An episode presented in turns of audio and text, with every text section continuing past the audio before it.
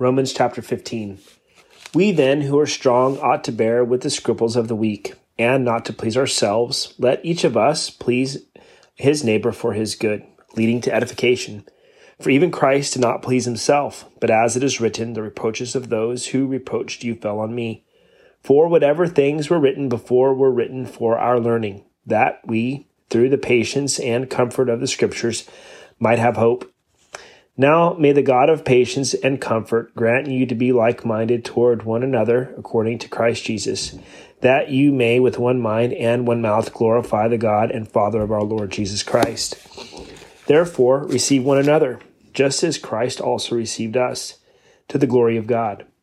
Now I say that Jesus Christ has become a servant to the circumcision for the truth of God to confirm the promises made to the fathers, and that the Gentiles might glorify God for his mercy, as it is written. For this reason I confess to you among the Gentiles, and sing to your name. And again he says, Rejoice, O Gentiles, with his people. And again, praise the Lord, all you Gentiles, laud him, all you peoples. And again Isaiah says, There shall be a root of Jesse, and he who shall rise to reign over the Gentiles in him the Gentiles shall hope. Now may the God of hope fill you with all joy and peace in believing, that you may abound in hope by the power of the Holy Spirit. Now I myself am confident concerning you, my brethren, that you also are full of goodness, filled with all knowledge, able also to admonish one another. Nevertheless, brethren, I have written more boldly to you on some points as reminding you because of the grace given to me by God, that I might be a minister of Jesus Christ to the Gentiles, ministering the gospel of God, that the offering of the Gentiles might be acceptable, sanctified by the Holy Spirit. Therefore, I have reason to glory in Christ Jesus in the things which pertain to God. For I will not dare to speak of any of those things which Christ has not accomplished through me in word and deed to make the Gentiles obedient in mighty signs and wonders by the power of the Spirit of God, and that from Jerusalem and round about to Illyricum I have fully preached the gospel of Christ, and so I have made it my aim to preach the gospel uh, nowhere Christ was named, lest I should be build I should build on another man's foundation. But as it is written, to whom he was not announced, they shall, they shall see, and those who have not heard shall understand. For this reason I have also been much hindered from coming to you, but now no longer having a place in these parts, and having a great desire these many years to come to you. Whenever I journey to Spain, I shall come to you, for I hope to see you on my journey, and to be helped on my way there by you if first I may enjoy your company for a while, but now I am going to Jerusalem to minister to the saints. For it pleased those from Macedonia and to make a certain contribution for the poor among the saints who are in Jerusalem. It pleased them indeed, and they are their debtors. For if the Gentiles have, have been partakers of their spiritual things, their duty is also to minister to them in material things.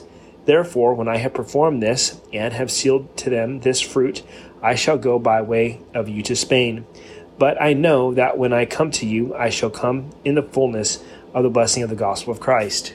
Now I beg you, brethren, through the Lord Jesus Christ, and through the love of the Spirit, that you strive together with me in prayers to God for me, that I may be delivered from those in Judea who do not believe and that my service for Jerusalem may be acceptable to the saints, that I may come to you with joy by the will of God, and may be refreshed to gather with you. Now the God of peace be with you all. Amen. Romans chapter 16.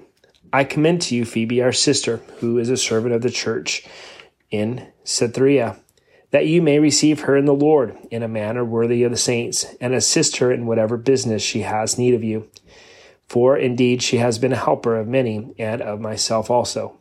Greet Priscilla and Aquila, my fellow workers in Christ Jesus, who risked their own necks for my life, to whom not only I give thanks, but also all the churches of the Gentiles. Likewise, greet the church that is in their house. Greet my beloved Epaenetus, who is the firstfruits of Achaia to Christ. Greet Mary, who labored with us.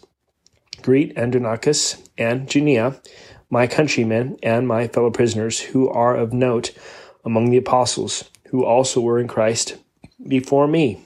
Greet Amplias, my beloved in the Lord. Greet Urbanus, our fellow worker in Christ, and Stachys, my beloved.